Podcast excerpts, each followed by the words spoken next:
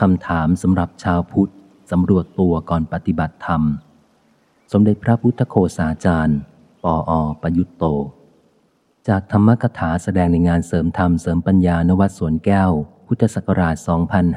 2537 เสียงอ่านโดย อริยคุณ ชมรมผลดี จัดทำเพื่อเป็นธรรมทานโดย คุณแม่มยุรี ศรีสุวรรณหงษ์และคุณแม่อมรรัตน์ชีววัฒนาพงศ์ ขอทุกท่านร่วมอนุโมทนา ร่วมศึกษาธรรมไปพร้อมกันนะครับ สัพพทานังธรรมทานังชินาติ การให้ธรรมะ ชนะการให้ทั้งปวง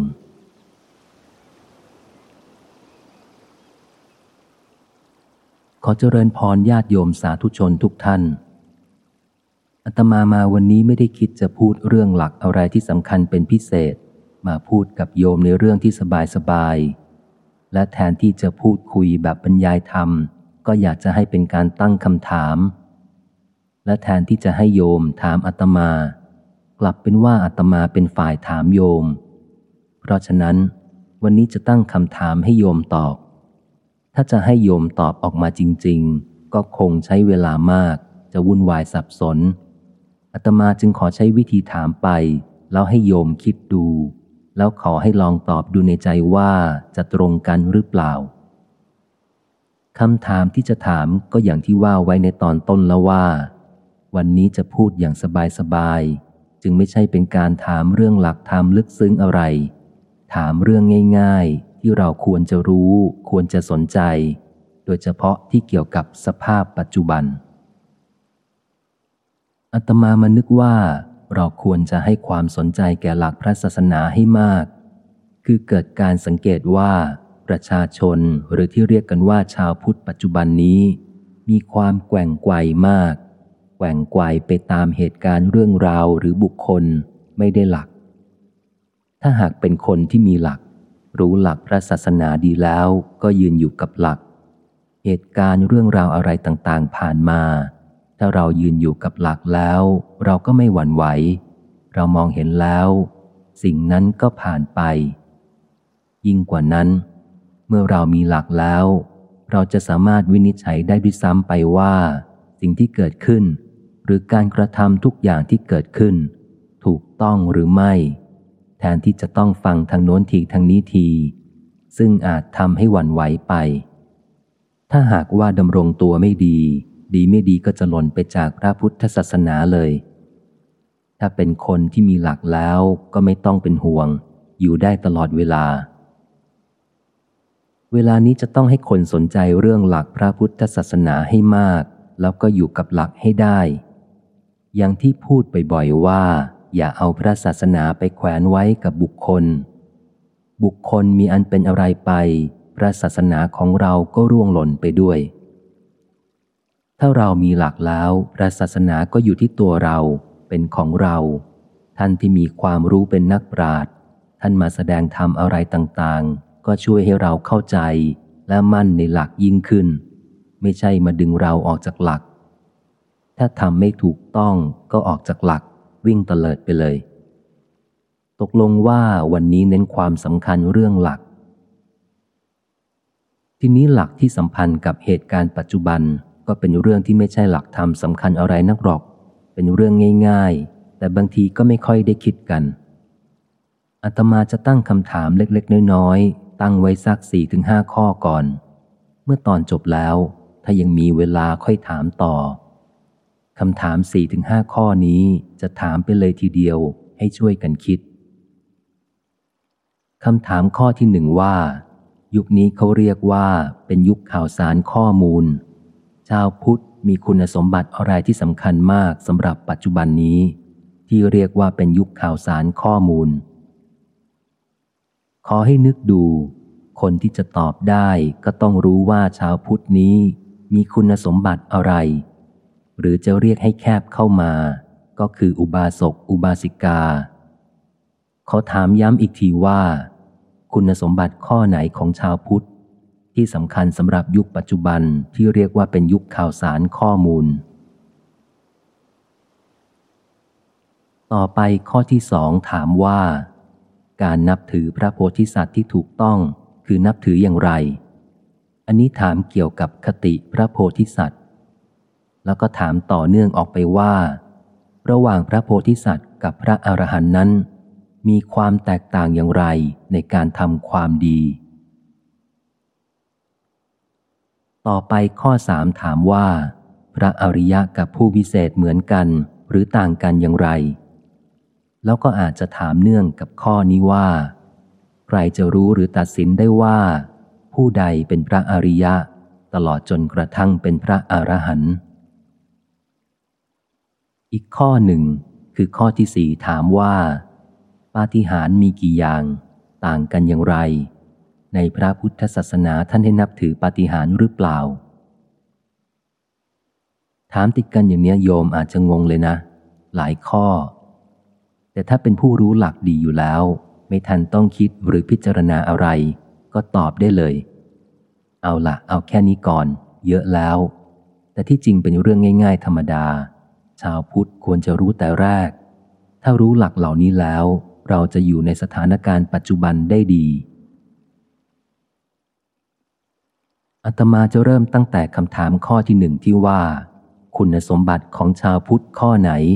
มีความสำคัญเป็นพิเศษสำหรับปัจจุบันที่เรียกว่าเป็นยุคข่าวสารข้อมูล ก่อนจะตอบโยมต้องทราบว่าชาวพุทธนั้น มีคุณสมบัติอะไรบ้างอาตมาขอทวนว่า องค์ธรรมของอุบาสกอุบาสิกาที่ถือกันเป็นหลักสำคัญทั่วไปมีห้าประการ คือหนึ่งมีศรัทธามั่นในคุณพระรัตนตรัย เชื่อมีเหตุผลไม่งมงาย 2. มีศีล คือมีความประพฤติดีงาม สุจริต ตั้งอยู่ในศีลห้าเป็นอย่างน้อย 3. ไม่ตื่นข่าวมงคล หวังผลจากกรรม ไม่หวังผลจากมงคล 4. ไม่แสวงหาทักขินัยภายนอกหลักคำสอนของพระพุทธเจ้า และห้าเอาใจใส่ส่งเสริมสนับสนุนกิจการพระพุทธศาสนา โยมฟังแล้วเห็นว่าข้อไหนสำคัญมากสำหรับยุคปัจจุบัน มีญาติโยมตอบมาว่า ไม่ถือมงคลตื่นข่าว บอกแล้วว่าเวลานี้เป็นยุคข่าวสารข้อมูล คำว่าไม่ตื่นข่าวก็ตรงอยู่แล้ว ฉะนั้นข้อที่สามถือว่ามีความสำคัญเป็นพิเศษในยุคนี้ ขอแปลว่า ไม่ตื่นข่าวมงคล ภาษาพระท่านเรียกว่า ไม่เป็นคนชนิดโกตุหละมังคลิกะ คือตื่นเต้นตื่นตูมไปตามข่าวมงคล ได้ยินว่ามีคลังที่โน่น มีศักดิ์สิทธิ์ที่นี่ มีฤทธิ์ที่นั่น พระดังที่โน่น ก็ตื่นกันไป ไปโน่นไปนี่ จนกระทั่งว่าไม่เป็นอันได้ทำกิจหน้าที่การงาน ไม่เป็นอันได้ฝึกฝนพัฒนาตน ไม่เป็นอันได้ปฏิบัติธรรม เพราะฉะนั้นก็ไม่มีหลัก ถ้าเป็นคนตื่นข่าวมงคลก็ไม่มีหลัก ถ้าเป็นชาวพุทธผู้อยู่ในหลักที่ถูกต้องก็จะหวังผลจากกรรม เชื่อกรรม คือหวังผลจากการกระทำด้วยความเพียรพยายามของตน โดยใช้สติปัญญาพิจารณาจัดทำตามเหตุตามผล อันนี้จะเป็นทางให้เราพัฒนาตัวเองได้ ถ้ามัวแต่ตื่นข่าวมงคลอยู่ ก็เสียเวล่ำเวลา แล้วก็ไม่ได้ทำอะไรให้เป็นประโยชน์ สิ่งที่ควรจะทำก็ไม่ได้ทำแล้วก็เลยไม่ได้พัฒนาตัวเองด้วย เพราะมัวไปมุ่งหวังพึ่งปัจจัยภายนอก เราต้องมาหวังผลจากการกระทำชาวพุทธเชื่อกรรม หลักกรรมเนี่ยเป็นเรื่องที่สำคัญมาก ถ้าเราจะเชื่ออะไรที่เป็นพิเศษออกไป จะยอมให้สิ่งนั้นมาขัดขวางหลักกรรมไม่ได้ มีแต่ว่าจะต้องให้มาสนับสนุนหลักกรรม สนับสนุนอย่างไร ก็คือจะต้องมาทำให้เรามีความมั่นคง มีกำลังใจเข้มแข็ง ในการกระทำสิ่งที่ควรจะทำทำหน้าที่ หรือทำความดีนั้นให้หนักแน่นยิ่งขึ้น มิฉะนั้นแล้วก็จะกลายเป็นคนนั่งนอนรอคอยโชค หวังผลจากการดลบันดาล ถ้ามัวหวังผลจากการดลบันดาล นั่งนอนรอคอยโชค ก็เป็นอันว่าผิดจากหลักกรรม อันนี้เป็นเรื่องสำคัญจะต้องตรวจสอบตัวเองและยึดหลักนี้ไว้ให้มั่น อันนี้จะขอผ่านไป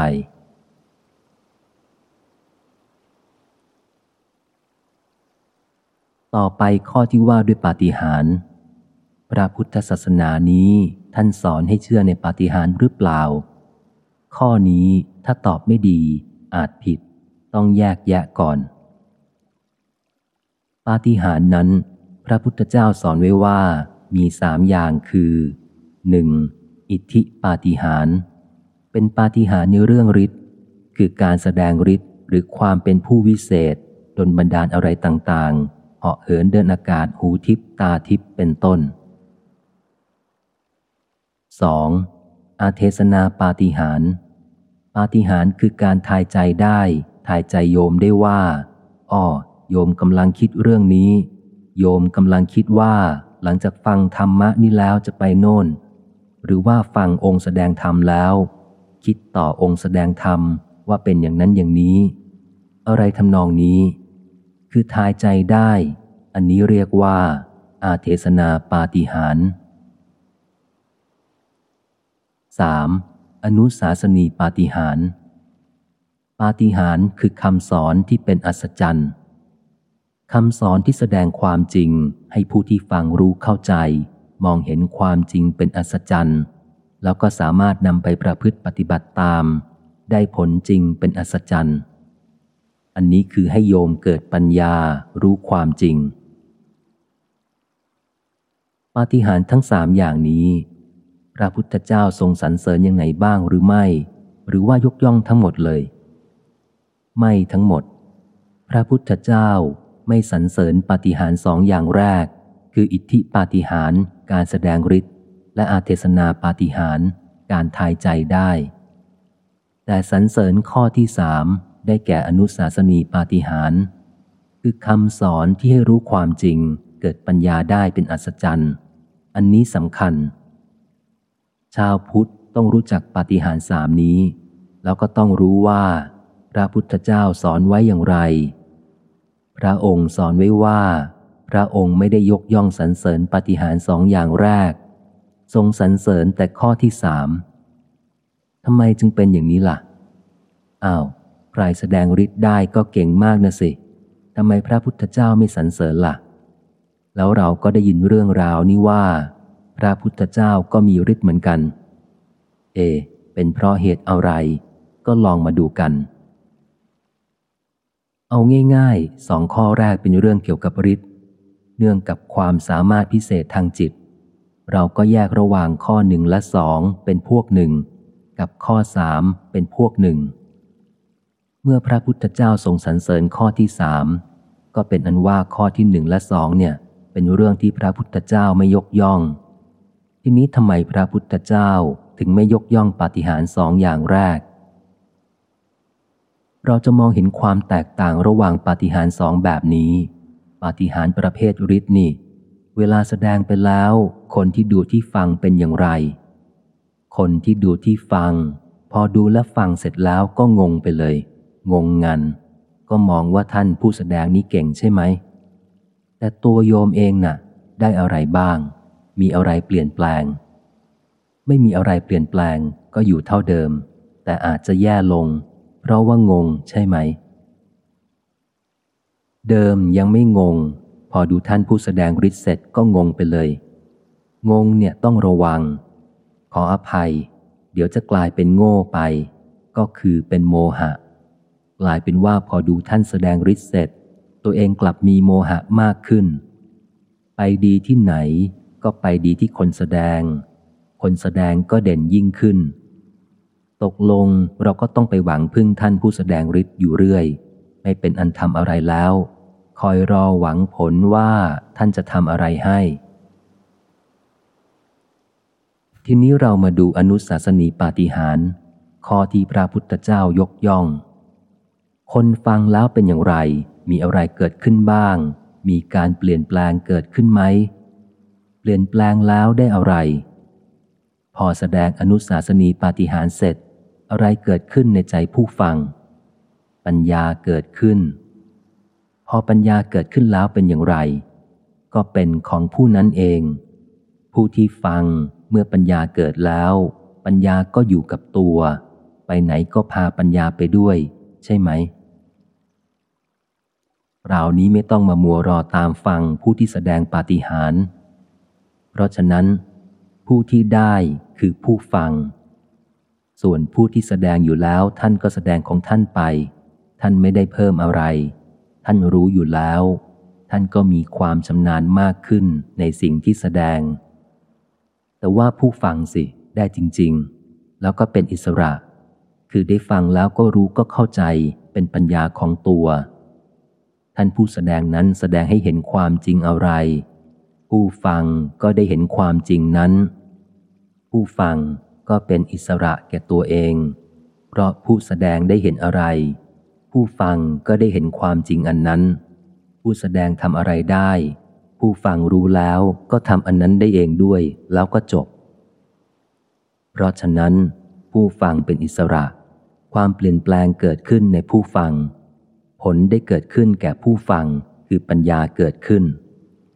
พระพุทธเจ้าจึงสรรเสริญแต่อนุสาสนีปาฏิหาริย์ในเมื่ออิทธิปาฏิหาริย์คือพวกฤทธิ์เนี่ย โยมไม่รู้ด้วย ดูการแสดงแล้วตัวเองก็ได้แต่งง มันก็จะเป็นทางของความหลอกลวง เพราะตัวเองไม่รู้ว่าจริงหรือไม่จริง ไม่มีทางวินิจฉัยได้ จึงมีผลเสียหลายประการ พระพุทธเจ้าจึงไม่สรรเสริญ ทั้งที่พระพุทธเจ้าก็มีฤทธิ์พระพุทธเจ้ามีฤทธิ์ก็เพื่อจะใช้ในการทำงานประกาศพระศาสนา ยุคพุทธกาลนั้น คนกำลังยกย่องสรรเสริญนับถือการมีฤทธิ์เป็นอย่างมาก ถ้าพระพุทธเจ้าไม่มีฤทธิ์การประกาศศาสนาก็มีอุปสรรค พระพุทธเจ้าต้องเจอกับพวกมีฤทธิ์และเขาก็จะต้องอวดเก่ง หรืออย่างน้อยเขาก็ไม่ยอมฟังพระองค์ จนกว่าจะเห็นว่า พระพุทธเจ้ามีฤทธิ์อย่างเขา หรือเก่งกว่าเขา พระพุทธเจ้าจึงต้องมีฤทธิ์ในฐานะที่เป็นพระศาสดาทำให้ตั้งพระศาสนาได้สำเร็จ เลยต้องเอาฤทธิ์ไปปราบฤทธิ์ก่อน เราจะเห็นได้ว่าตามเรื่องในพระไตรปิฎกพระพุทธเจ้าใช้ฤทธิ์ไปปราบฤทธิ์ทั้งนั้น พอปราบฤทธิ์จบแล้วก็ให้อนุสาสนีปาฏิหาริย์สำหรับพระพุทธเจ้า พระองค์มีฤทธิ์ทั้งสามอย่าง มีทั้งอิทธิปาฏิหาริย์อาเทศนาปาฏิหาริย์และอนุสาสนีปาฏิหาริย์ แต่จบด้วยอนุสาสนีปาฏิหาริย์สองอย่างแรกเพื่อใช้กำราบเขา เพราะว่าพวกนั้นถือตัวว่ามีฤทธิ์ถ้าใครไม่มีฤทธิ์อย่างเขาแล้ว เขาไม่ฟังเลย ยกตัวอย่างเช่นชดินสามพี่น้อง พระพุทธเจ้าจะเข้าไปประกาศพระศาสนาในแคว้นมคตในเมืองราชครึคนในเมืองราชครึนั้นเชื่อถือนับถือชดินสามพี่น้องมาก ถ้าพระพุทธเจ้าเข้าเมืองราชครื โดยไม่ได้ไปสั่งสอนชดินให้ยอมเสียก่อน พวกชาวเมืองราชครืก็จะไม่ยอมฟังพระองค์ พระพุทธเจ้าก็เลยคิดว่าจะต้องไปสอนชดินก่อน แทนที่จะเข้าเมืองราชครืพระองค์จึงตรงไปยังสำนักของชดินสามพี่น้อง โดยเข้าไปยังสำนักชดินผู้เป็นพี่ คืออุรุเวลากัสปะก่อน พอเห็นพระพุทธเจ้าเข้าไป สดินก็ทดสอบความสามารถด้านฤทธิ์เพราะเขาเน้นเรื่องฤทธิ์เขาถือฤทธิ์เป็นสำคัญ เขาก็มองว่าพระพุทธเจ้านั้น จะไม่มีฤทธิ์อย่างเขา แล้วก็ทดสอบว่าจะผ่านไหม พระพุทธเจ้าก็ผ่านหมด จนกระทั่งแสดงให้เห็นว่าพระองค์เก่งกว่าเขา พอเห็นว่าเก่งกว่าเขา เขาก็ยอมรับ พระองค์จึงสอนธรรมะ คือใช้อนุสาสนีปาฏิหาริย์ปิดท้าย พวกชดินได้เห็นสัจธรรมความจริง เกิดปัญญากับตัวเอง ก็เลิกเรื่องอิทธิปาฏิหาริย์กันเลย เมื่อเลิกก็จบ เพราะฉะนั้นพระพุทธเจ้าเพียงแต่เอาฤทธิ์มาปราบฤทธิ์เท่านั้น ปราบเสร็จพระองค์ก็หยุด ต่อจากนั้นพระองค์ก็ใช้แต่อนุสาสนีปาฏิหาริย์ให้เขาเกิดปัญญาให้เขาทำได้เอง เพราะว่าถ้าขืนไปแสดงอิทธิปาฏิหาริย์อยู่ ตัวผู้แสดงเท่านั้นได้ ตัวโยมก็ได้แต่คอยตามเรื่อยไป นอกจากนั้น โยมก็จะไปหวังผลในเรื่องทางโลก เพื่อสนองความต้องการเรื่องโชคลาภเรื่องยศเป็นต้น ที่เป็นเรื่องของโลภะคือความโลภและโทสะไม่ใช่เป็นการก้าวในทางธรรมที่แท้จริง การที่จะก้าวไปตามทางแห่งธรรมะที่แท้จริง จึงเป็นเรื่องของอนุสาสนีปาฏิหารนี้เป็นคำตอบในเรื่องปาฏิหารสามตกลงว่า พุทธศาสนานั้นยกย่องอนุสาสนีปาฏิหารที่ทำให้ผู้ฟังได้สิ่งที่เป็นของตัวเอง คือปัญญารู้ความจริง แล้วก็เป็นอิสระไป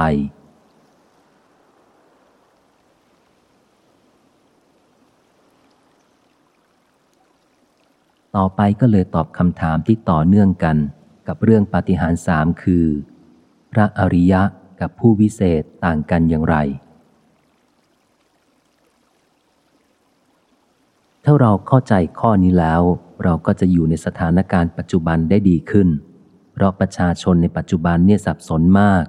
มักเอาความเป็นผู้วิเศษกับความเป็นพระอริยะเป็นอันเดียวกันซะ ถ้าอย่างนี้แล้วหลักพระศาสนาก็จะสับสนแล้วก็เสื่อมด้วย ผู้วิเศษคืออะไร เรามักจะเรียกคนมีฤทธิ์นั่นเองว่าเป็นผู้วิเศษ เช่นโยคีฤาษีดาบท ก่อนพุทธกาลก่อนที่พระพุทธเจ้าจะอุบัติขึ้น ก็มีโยคีฤาษีดาบทเยอะ อยู่ในป่า ได้ฌานสมาบัติ ได้โลกิยะอภิญญา มีฤทธิ์มีปาฏิหาริย์หูทิพตาทิพ อะไรต่างๆเหล่านี้ เราเรียกได้ว่าเป็นผู้วิเศษ คือผู้มีฤทธิ์นั่นเอง ลองมาดูความหมายของพระอริยะว่าคืออะไร พระอริยะคือท่านผู้ไกลจากกิเลส เป็นผู้ประเสริฐ เพราะไกลจากกิเลส ไกลจากกิเลสก็คือ หมดจากโลภะโทสะโมหะ หรือว่ากำจัดความโลภโกรธหลง ให้ลดน้อยเบาบางลง กิเลสน้อยลงไปลงไป จนกระทั่งว่าเป็นอริยะ อย่างสูงสุดคือเป็นพระอรหันต์ซึ่งหมดกิเลสทั้งสามอย่าง คือโลภะโทสะโมหะ เป็นผู้บริสุทธิ์ประเสริฐสูงสุด อย่างนี้แยกได้หรือยังผู้วิเศษไม่จำเป็นต้องเป็นอริยะ ผู้วิเศษอาจจะมีฤทธิ์มีความสามารถ ช่นอย่างโยคีก่อนพุทธกาลก็ไม่ได้เป็นอริยะกันเลย พระพุทธเจ้าทรงเข้าไปเรียนไปศึกษาในสำนักของพวกโยคี ไปสำนักของอาราลดาบท ได้ฌานสมาบัติ ถึงขั้นอรูปฌานชั้นอากินจัญญายตนะสมาบัติ เห็นว่าน้อยไปไม่จบ ก็เข้าสำนักของอุตกาดาบทรามบุตร ได้สมาบัติขั้นสูงสุดเป็นอรูปฌานชั้นเนวสัญญานาสัญญายตนะ จบความรู้ที่มีของพวกนักพรตนักบวชสมัยนั้น พระองค์ก็เห็นว่าไม่ใช่ทางที่ถูกต้อง จึงได้ละออกไป แล้วก็ไปแสวงหาหนทางของพระองค์เอง ได้บำเพ็ญตามมัชฌิมาปฏิปทา จนกระทั่งได้ตรัสรู้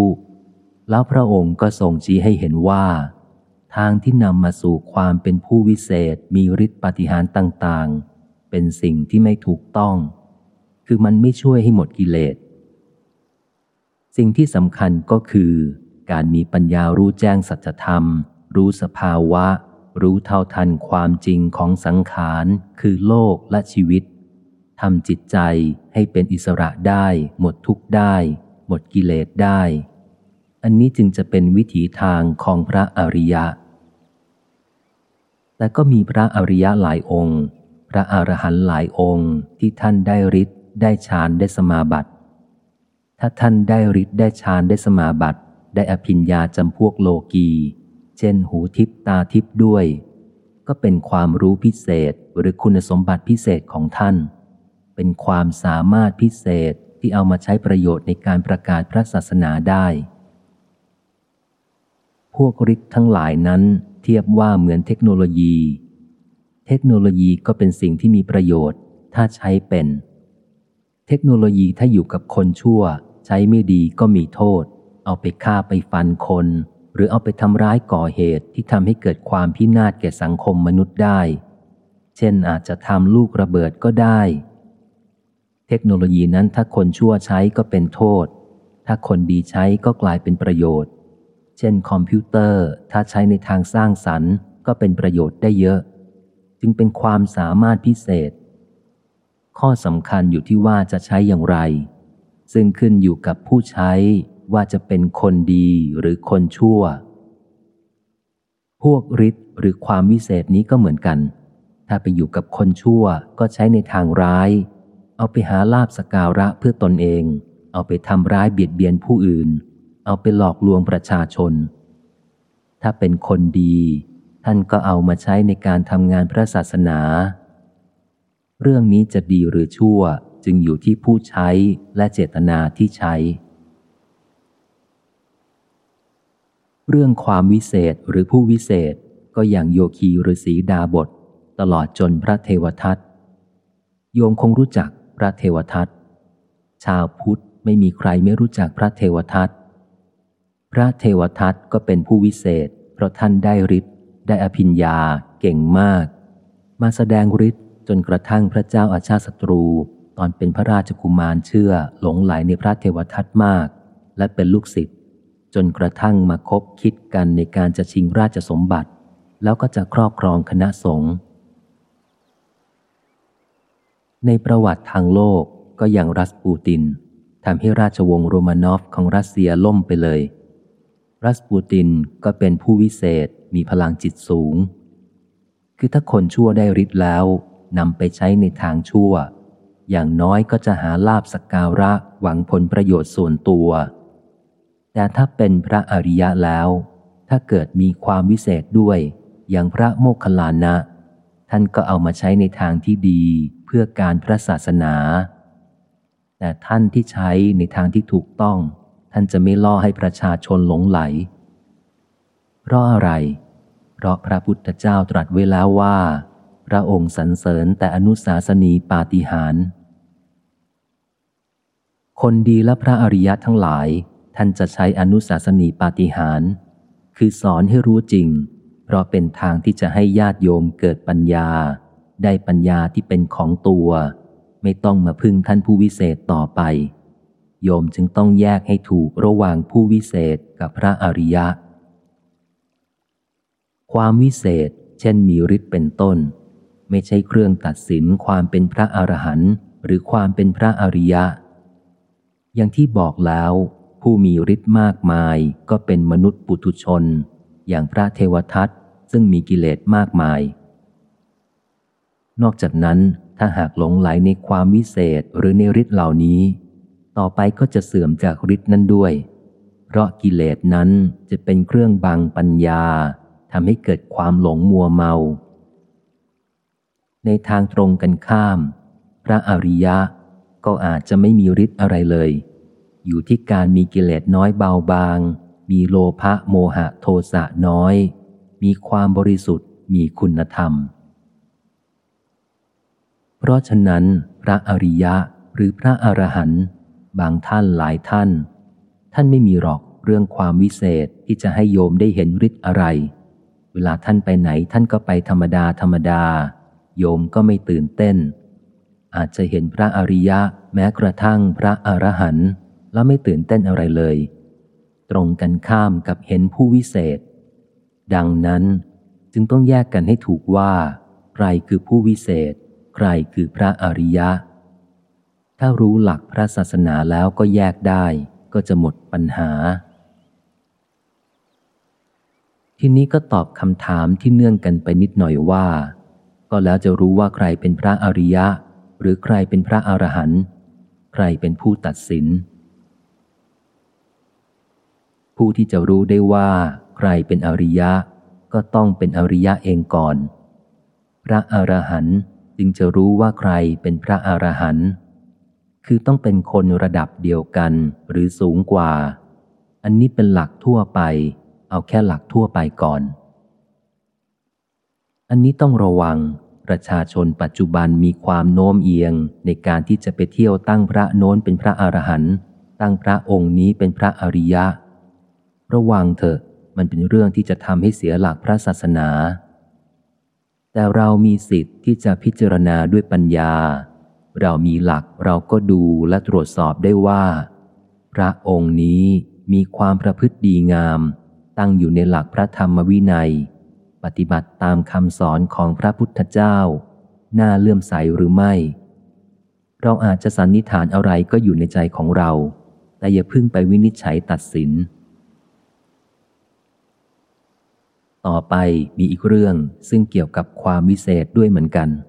บางทีก็สับสนกับความเป็นพระอริยะหรือพระอรหันต์คือเรื่องพระโพธิสัตว์ในพระพุทธศาสนามีเรื่องพระโพธิสัตว์ เราก็นับถือพระโพธิสัตว์ พระโพธิสัตว์คือใคร ไม่ต้องตอบก็ได้ โยมก็รู้อยู่แล้ว พระโพธิสัตว์คือท่านผู้บำเพ็ญบารมี เพื่อจะตรัสรู้เป็นพระพุทธเจ้า พระพุทธเจ้าของเรานี้ก่อนจะตรัสรู้ก็เคยเป็นพระโพธิสัตว์ ตอนที่ยังเป็นเจ้าชายสิทธัตถะออกบรรพชาแล้วเข้าไปแสวงหาธรรม อยู่ในป่าก็เป็นพระโพธิสัตว์ ยังไม่ได้ตรัสรู้ จนกระทั่งตรัสรู้ในวันเพ็ญวิสาขาบูชา คือวันเพ็ญเดือนหก เสร็จแล้วจึงเป็นพระพุทธเจ้า ก่อนเป็นพระพุทธเจ้าจึงเป็นพระโพธิสัตว์มาตลอด เราจึงมีเรื่องราวเกี่ยวกับพระโพธิสัตว์ในปัจจุบันชาติ คือก่อนจะตรัสรู้ตอนเป็นเจ้าชายสิทธัตถะ แล้วเราก็มีเรื่องเกี่ยวกับพระโพธิสัตว์ ในอดีตก่อนชาตินี้อีกมากมาย ที่เราเรียกว่าชาดก 547 เรื่อง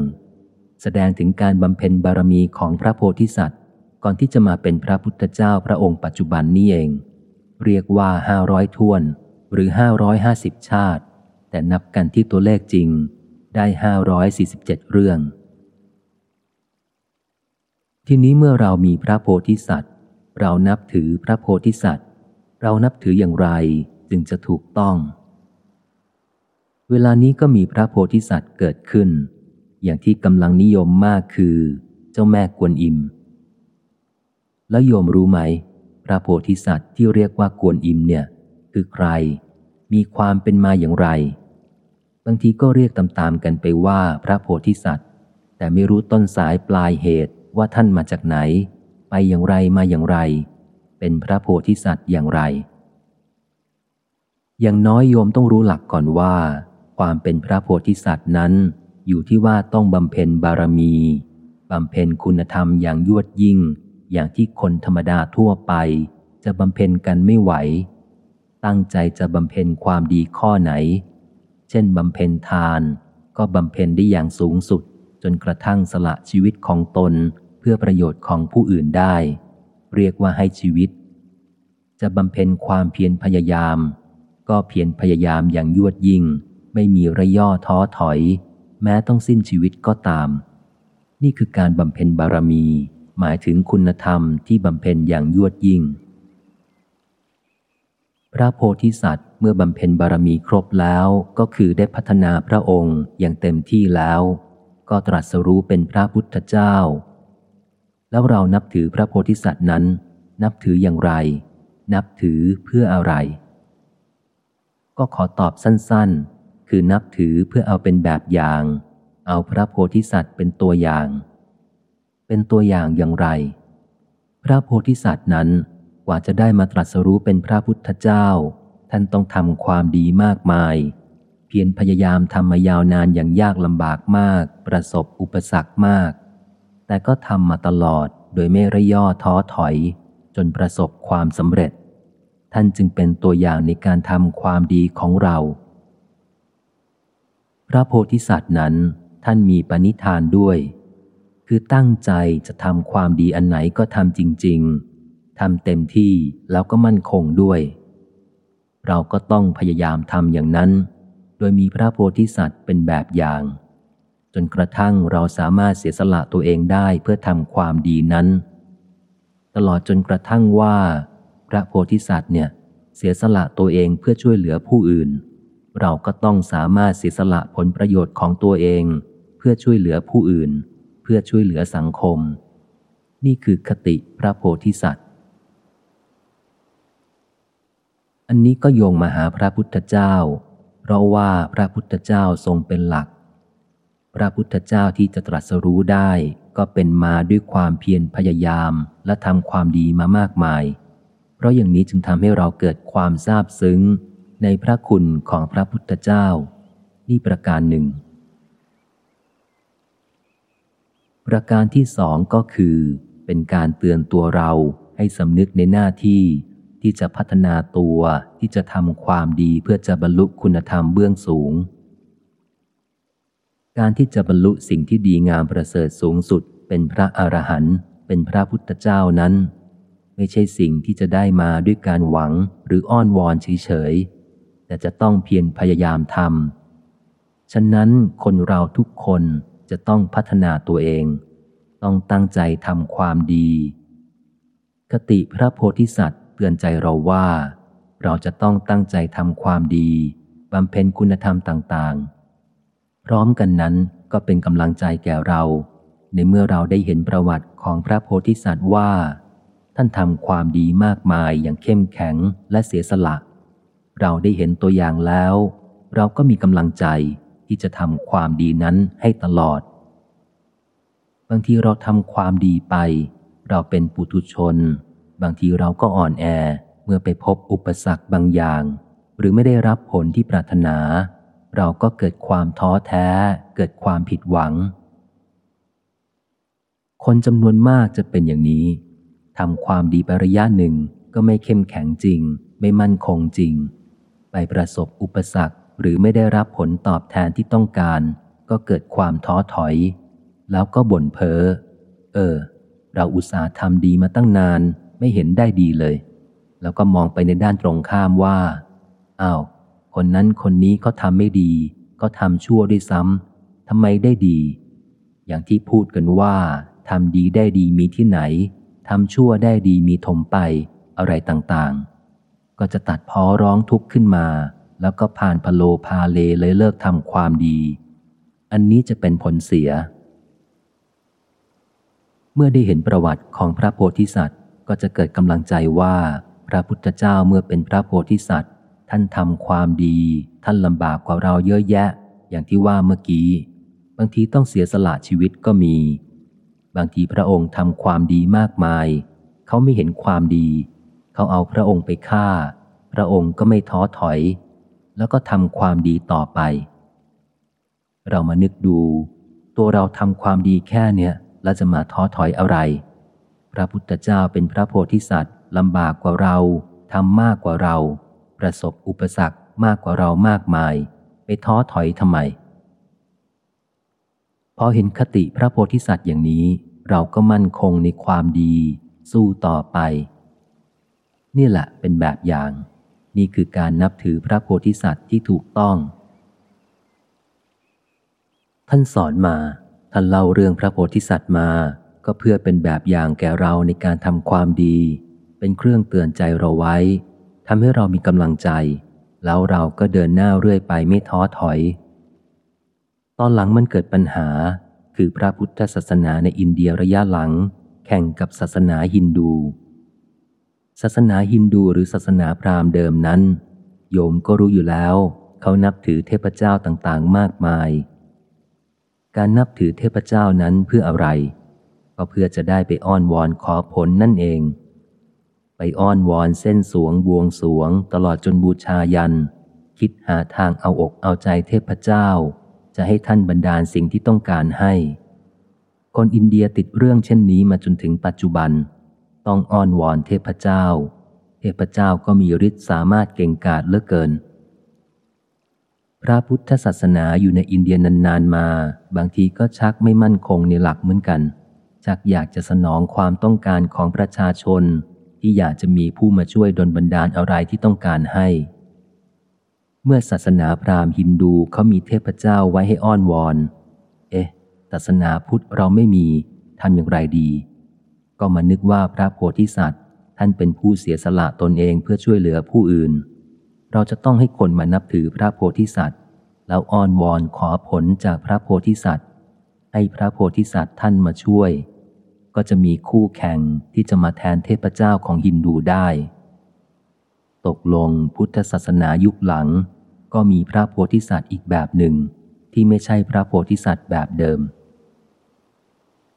คงจะมาคิดกันว่า เอ๊ะ พระโพธิสัตว์เนี่ย ท่านมาช่วยมนุษย์ทั้งหลาย ท่านมีมหากรุณา แต่ที่นี้จะมาช่วยอย่างไร พระโพธิสัตว์ของพระพุทธเจ้าที่เล่ากันมาในชาดก ท่านก็สิ้นชีวิตไปหมดแล้ว ก่อนที่จะมาตรัสรู้เป็นพระพุทธเจ้าใช่ไหม ไม่งั้นพระพุทธเจ้าจะเกิดขึ้นได้อย่างไร เมื่อพระโพธิสัตว์ของพระพุทธเจ้าพระองค์ปัจจุบันนี้สิ้นไปหมดแล้วพระพุทธเจ้าเองก็ปรินิพานไปแล้ว ทำอย่างไรดี ก็มีหลักว่าพระพุทธเจ้าองค์ใดก็ตาม จะมาตรัสรู้เป็นพระพุทธเจ้าในอนาคต ก็ต้องเป็นพระโพธิสัตว์มาก่อน เราทำอย่างไรจะให้พระโพธิสัตว์ยังอยู่ แล้วก็มาช่วยคนได้ ก็ต้องเอาพระโพธิสัตว์ที่ยังไม่ได้ตรัสรู้เป็นพระพุทธเจ้า ที่จะมาเป็นพระพุทธเจ้าในอนาคต จึงเป็นเรื่องที่หวังพึ่งพระโพธิสัตว์เก่าๆไม่ได้แล้ว ต้องเอาพระโพธิสัตว์ใหม่ๆ จึงได้เกิดมีพระโพธิสัตว์หลายองค์ ในอินเดียก็เกิดมีพระอวโลกิเตศวน พระมัญชุสี พระวัชระปานี พระสมันตพัทระ และพระอะไรต่างๆหลายองค์ พระโพธิสัตว์เกิดในอินเดียยุคหลังเนี่ยจึงมาก ในสมัยพุทธกาลนั้น พระโพธิสัตว์ที่มีชื่อเหล่านี้ไม่มี มามีในสมัยยุคปลายในประเทศอินเดีย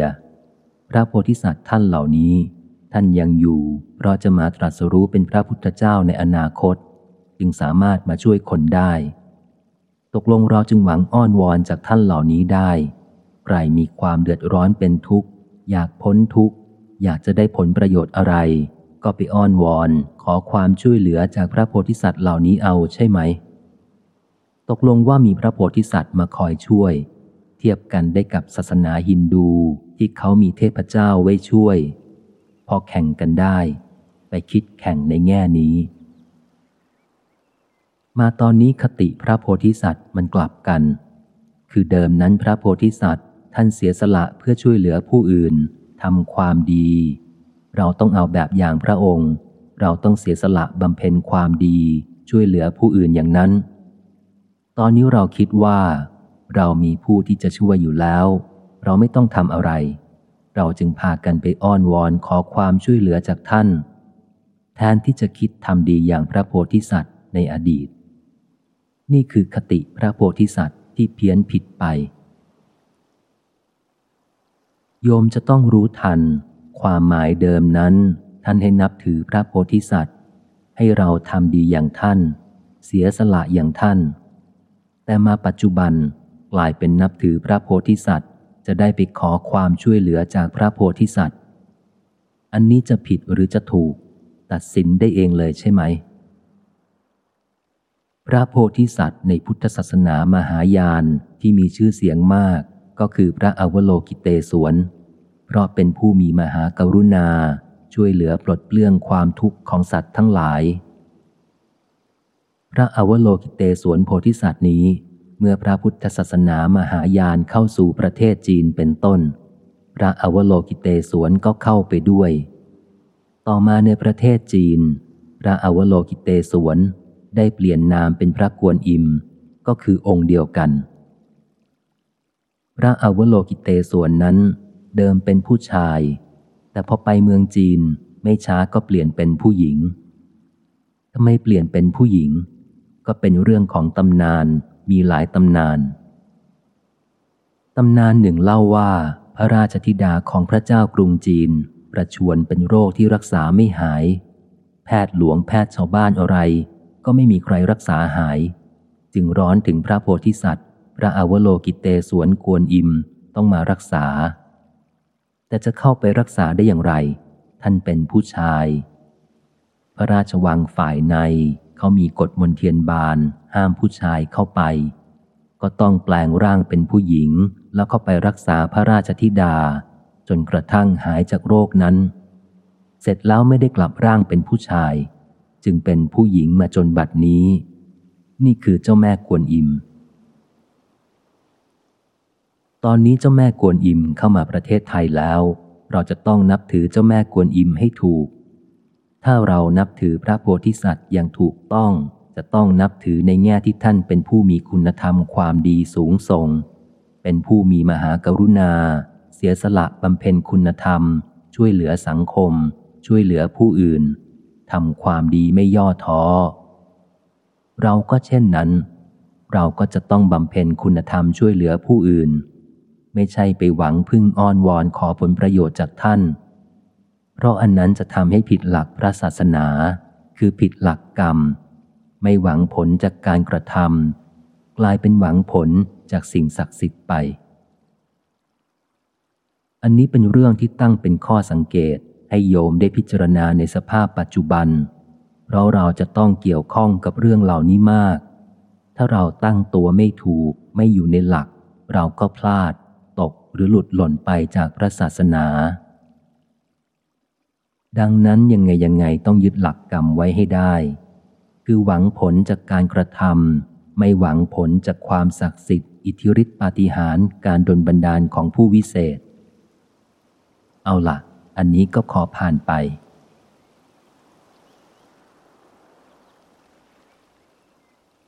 คำถามอีกข้อหนึ่งว่า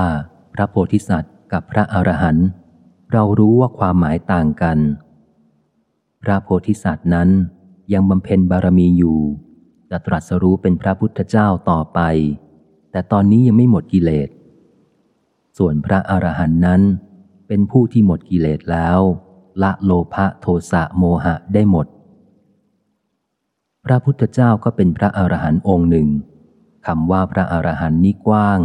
อย่าไปนึกว่าพระพุทธเจ้าต่างจากพระอรหันต์พระพุทธเจ้าก็เป็นพระอรหันต์องค์หนึ่ง เราเรียกว่า พระอรหันตสัมมาสัมพุทธเจ้า คือเติมพระอรหันต์เข้าไปข้างหน้า หมายความว่า พระอรหันต์นั้นมีหลายประเภท พระอรหันต์ที่ตรัสรู้เองค้นพบสัจธรรมด้วยพระองค์เอง แล้วสามารถที่จะประกาศธรรม สั่งสอนผู้อื่นให้รู้ตามด้วย เรียกว่าอรหันตสัมมาสัมพุทธะ นี่เป็นพระอรหันต์ประเภทที่หนึ่ง ประเภทที่สองคือประเภทรู้สัจธรรมด้วยตนเอง แต่ไม่ถนัดในการที่จะไปสั่งสอนประกาศธรรมให้ผู้อื่นได้รู้ตาม คือขาดความสามารถในเชิงการสั่งสอน เรียกว่า ปัจเจกพุทธะ ประเภทที่สาม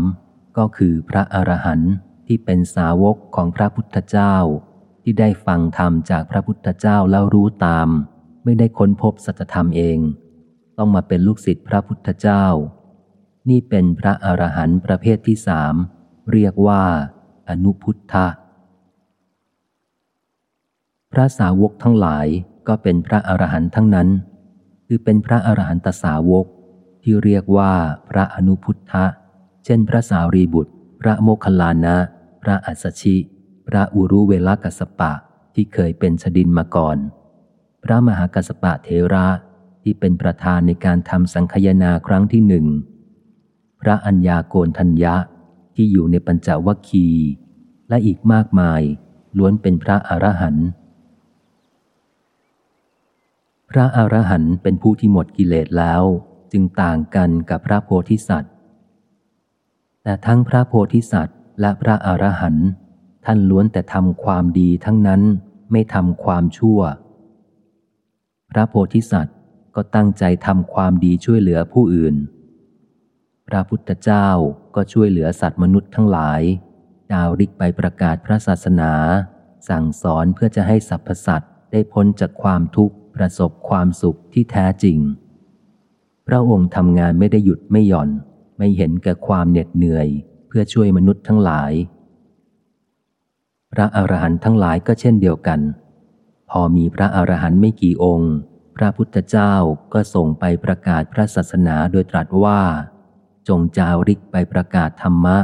แสดงธรรมเพื่อประโยชน์สุข แก่พระหูชน เพื่ออนุเคราะห์ชาวโลก นี่เรื่องของพระอรหันต์ท่านทำกิจเพื่อประโยชน์สุขแก่มนุษย์ เพราะฉะนั้นท่านก็ทำความดี พระโพธิสัตว์ ก็ทำความดี ต่างก็ทำความดี ถามว่ามีความแตกต่างกันอย่างไร ระหว่างการทำความดีของพระโพธิสัตว์กับพระอรหันต์อันนี้เป็นอีกหลักหนึ่ง ถ้าโยมตอบได้ก็แสดงว่าเข้าใจหลักพระศาสนาลึกซึ้งยิ่งขึ้น คิดในใจดูก่อน แล้วอาตมาจะตอบให้ฟัง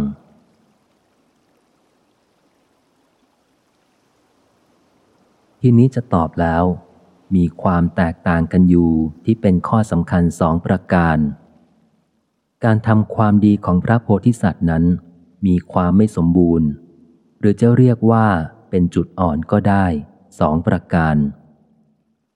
ประการที่หนึ่งพระโพธิสัตว์ที่ทำความดีนั้น ท่านทำด้วยปณิธาน หมายความว่ามีความตั้งใจไว้ จะบำเพ็ญบารมี ก็เอาปณิธานหรือความตั้งใจมั่นนั้น มาเป็นเครื่องนำตัวเองทำให้เกิดพลังในการที่จะทำความดีทำความดีแน่วแน่ทำความดีไม่ท้อถอย แล้วท่านก็ทำความดีเต็มที่ เพราะฉะนั้นเราจะว่าทำความดีหย่อนก็ไม่เชิง เพราะท่านทำจริง ๆ ไม่ย่อหย่อน แต่การที่ไม่ย่อหย่อนนั้น มีความไม่สมบูรณ์ในตัว คือท่านต้องอยู่ด้วยปณิธาน ที่ท่านทำไปนั้นทำไปด้วยปณิธาน ท่านตั้งปณิธานไว้ว่า ท่านจะเป็นพระพุทธเจ้า ท่านจะทำความดีอันนี้ ท่านก็ทำไปใหญ่เลย มีความมั่นคงเด็ดเดี่ยวในการกระทำนั้น แต่เรียกว่าทำด้วยปานิธาน ตอนนี้มาดูพระอรหันต์มีพระพุทธเจ้าเป็นต้น ท่านทำความดีด้วยอะไร อะไรเป็นเหตุให้พระพุทธเจ้าและพระอรหันต์ทำความดี โยมตอบได้ไหม ไม่ใช่ด้วยปณิธาน ลักษณะที่สำคัญของพระอรหันต์ท่านเรียกว่าเป็นผู้บรรลุประโยชน์ตนแล้ว หมายความว่าตัวเองได้เข้าถึงจุดหมายแล้ว เข้าถึงประโยชน์สูงสุดในการพัฒนาตนแล้ว เข้าถึงนิพพานแล้ว พระอรหันต์ เป็นผู้บรรลุประโยชน์ตนแล้ว ไม่มีอะไรจะต้องทำเพื่อตัวเองอีกต่อไป จึงเป็นชีวิตที่เป็นอยู่ และทำอะไรเพื่ออะไร ก็ทำเพื่อผู้อื่นอย่างเดียว ที่ทำอย่างนั้นทำด้วยอะไร เพราะเป็นธรรมชาติของท่านอย่างนั้น เป็นธรรมดาของท่าน เพราะท่านไม่มีอะไรที่ต้องทำเพื่อตัวเองแล้ว ถ้าว่าให้ลึกซึ้งลงไป พระโพธิสัตว์ ยังต้องทำเพื่อตัวเองนะ เพราะท่านยังต้องทำให้ตัวเองได้ตรัสรู้ จะต้องทำด้วยปณิธาน คือการตั้งความปรารถนาเพื่อตัวเองจะได้ตรัสรู้เป็นพระพุทธเจ้า เพื่อตัวเองจะได้บรรลุพระนิพพาน แต่พระอรหันต์นั้น ท่านบรรลุนิพพานแล้ว บรรลุประโยชน์ตนแล้ว ไม่มีอะไรจะทำเพื่อตัวเองอีก จึงเป็นธรรมดาของท่าน ที่จะทำประโยชน์เพื่อผู้อื่นไปตามเหตุตามผล โดยไม่ต้องอาศัยปณิธาน อันนี้เป็นความแตกต่างระหว่างพระโพธิสัตว์ กับพระอรหันต์ในการทำความดีประการที่หนึ่ง ต่อไปประการที่สอง ความไม่สมบูรณ์ในการทำความดีของพระโพธิสัตว์ เพราะเหตุที่พระโพธิสัตว์ยังไม่ตรัสรู้ยังไม่หลุดพ้นจากกิเลส ยังไม่รู้แจ้งสัจธรรม การทำความดีของท่านนั้น จึงทำโดยยังไม่มีปัญญาสูงสุดที่รู้ธรรมแจ่มแจ้ง ความดีนั้นเป็นเรื่องของธรรมะ แต่ผู้ที่จะประพฤติธรรมได้สมบูรณ์ จะต้องรู้สัจธรรม รู้ความจริงของธรรมชาติทั้งหมด ทีนี้ความดีที่เรานำมาประพฤติปฏิบัตินั้น ตั้งอยู่บนฐานของสัจธรรมคือตัวความจริงในธรรมชาติ ในกฎธรรมชาติ พระโพธิสัตว์ยังไม่รู้ยังไม่เข้าถึงความจริงอันนั้น แล้วท่านทำความดีได้อย่างไร ท่านก็ทำตามที่รู้ที่เข้าใจ ยึดถือกันอยู่ในโลก ในสังคมมนุษย์ในยุคนั้น ๆ ที่ยึดถือว่าอะไรเป็นสิ่งที่ดีเป็นความดี อันนั้นท่านทำเต็มที่ ท่านทำให้ถึงที่สุดอย่างที่ไม่มีคนอื่นทำได้ ความดีในความหมายที่มนุษย์จะทำโดยทั่วไป พระโพธิสัตว์ต้องยอดเยี่ยมทำได้สูงสุด จุดที่ไม่สมบูรณ์อยู่ที่ว่า ท่านทำได้แค่นี้แหละ แค่เท่าที่มนุษย์รู้ว่า อะไรคือความดี ท่านไม่ได้ทำด้วยปัญญาที่รู้แจ้งสัจธรรม ไม่เหมือนพระอรหันต์ที่ท่านทำด้วยรู้แจ้ง มีปัญญาอย่างถึงสัจธรรม ด้วยความจริง เห็นความสัมพันธ์ในกฎธรรมชาติด้วยปัญญาทองแท้ เรื่องที่ว่ามานี้เป็นเรื่องที่เกี่ยวกับหลักในพระพุทธศาสนา ซึ่งเกี่ยวกับสถานการณ์ปัจจุบันที่เราควรจะมีความรู้เข้าใจ ถ้าเรามีความรู้เข้าใจเป็นหลักอยู่อย่างนี้แล้ว เราจะไม่หวั่นไหว เราจะวางตัวได้ถูกต้อง แล้วเราก็จะเดินไปในทางสู่ความก้าวหน้า ในหลักพระพุทธศาสนายิ่งยิ่งขึ้นไป มิฉะนั้นแล้วเราจะถูกดึงเฉออกไปจากหลักพุทธศาสนาจากหลักการที่ถูกต้อง นอกจากหล่นจากพุทธศาสนาแล้ว ก็อาจจะแกว่งไกวถลายลงไปสู่ความเสื่อมได้ ขอให้เรามีศรัทธาที่ถูกต้องตามหลักพระพุทธศาสนา ตามหลักคำสอนของพระพุทธเจ้า อย่างน้อยให้มีคุณสมบัติของอุบาสกอุบาสิกาที่ดี ตั้งแต่ข้อหนึ่ง เริ่มต้นด้วยศรัทธาที่ถูกหลักพระศาสนา เชื่ออย่างมีหลักการ มีเหตุผลไม่งมงาย มั่นในคุณพระรัตนตรัยเป็นต้น ไปจนกระทั่งข้อที่สามที่ยกมาพูดเป็นพิเศษว่าสัมพันธ์กับยุคนี้ คือไม่ตื่นข่าวมงคล หวังผลจากกรรม ไม่หวังผลจากสิ่งศักดิ์สิทธิ์เทวฤทธิปาฏิหาริย์ดังที่กล่าวมาแล้ว ขอให้โยมมีความเจริญงอกงามในธรรมยิ่งยิ่งขึ้นไป โดยทั่วกันทุกท่านเทิน